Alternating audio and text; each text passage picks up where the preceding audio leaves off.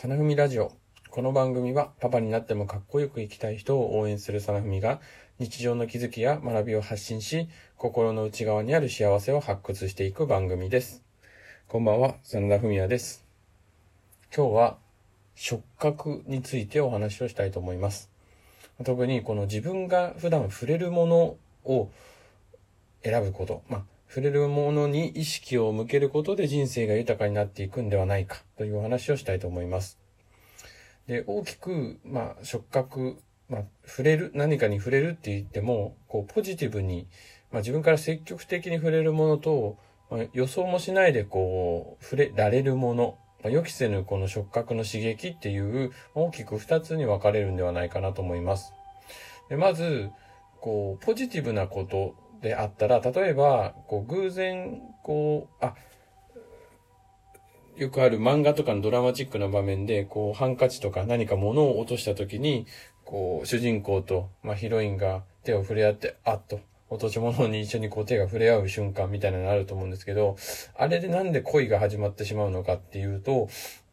やっぱりこう自分のその感覚の中でも、こう何かに触るって、特に手っていうのは、その触覚の感覚っていうのは敏感ですので、こう触れると、とてもこうドキッと、あの、する。まあその何かに触れるっていうのはすごいこう肌に、肌に感じる。しかも相手の手っていうのはすごい繊細な部分ですので、そこに触れるっていうのが、やっぱりこうドキドキ感、まあ恋をするのとこう勘違いになるようなドキドキ感と、こう脳が交差してしまうっていうのが、まあロマンスの始まりになるんじゃないかなって勝手に思ったりしてます。あとは犬を撫でるとか、なんかこう、気持ちのいい布に触れるとか、まあそういったことも自分から何かに触れようとするのはポジティブな触覚の使い方だと思います。まあそういった、まあ自分の好きなものとかなんかこう心地よくなるものにこう触れていくっていうのは、あの結構こう予想以上にこうストレス解消になったりするんではないかなと思います。で、一方でネガティブなあの触覚の反応、まあ、刺激を受けるというのは予期せぬ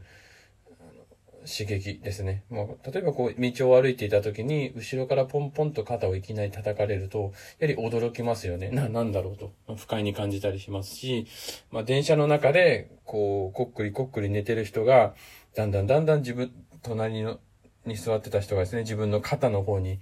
頭がこう、うーっともたれかかってくるとやっぱ不快に思いますよね。あれは、やはり自分から触ろうとしているわけではなく、相手からこう、清水知らずの人に触られてしまうっていうのがやっぱり不快に感じる、その触覚、感覚の刺激があるんではないかなと思います。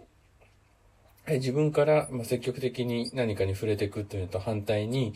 こう何かに触られるとか、まあ、あの、期待しない、期待と言いますか、よ、良かれと思って触れられる経験でないことっていうのは、まあ、ネガティブなもので、できるだけ避けたいなというふうに感じ、人は感じるんじゃないかなと思います。まあ、あとそれ以外で言ったら、何もこう、見えない暗闇の中をこう手探りで手を先にやってなんか先にないかなとか、足も階段、暗い、暗い中で階段降りる時とかも、こう足元を確認しながら降りていったりしますけれども、何も見えない、まあ、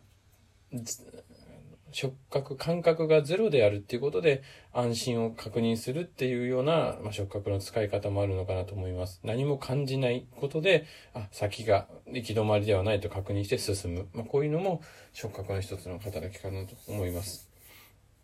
以上ですね。ポジ、まあ、触覚といっても、ま、ポジティブに何かにこう自分が自ら触ろうと思って触るもの、まあ、予期せぬ触られるもの、そして何も見えないからあるかないかっていうような、その、確認をするような使い方。まあ、そういったところが触覚の使い方であるんじゃないかなと思います。で、まあ、子育てっていうところで考えると、やはり子供とのスキンシップですね、子供と触れ合うっていうことは、非常にこう、ストレスの発散になるんではないかなと、まあ、こういったことから感じます。やはり子供の肌っていうのはやっぱスベスベしてて、あの、気持ちいいですし、まあ、髪の毛もサラサラしていたり、まあ、お尻もプルンとしてたりと、まあ、あの、子供の体っていうのは、こうどうどうにもやっぱ人間としてはこう気持ちよく感じるではないかなと個人的には思ってますし、まあ、ぎゅっと抱きしめることによって自分自身の満足感であったり、子供の感じる安心感っていうのがあるんではないかなと思います。たくさんですね、触れ合う機会、言葉でね、こう、伝えるっていうのも大事だと思うんですけれども、一緒の時間を肌を触れ合って過ごすっていうことが、まあ自分の人生にも、人生の豊かな時間にもつながっていくんではないかなと思います。ま、子供に限らず、まあペットであっても、なんか自分の好きな本、まあ絵とか、まあ、いろんな対象物ですね。自分の好きなものに触るっていうことで、人生豊かになっていくと思います。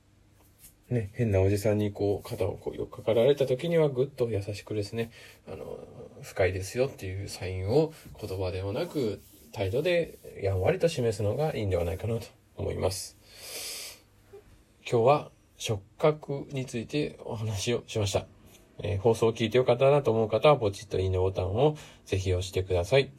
また次回の放送も聞いてください。ではまた。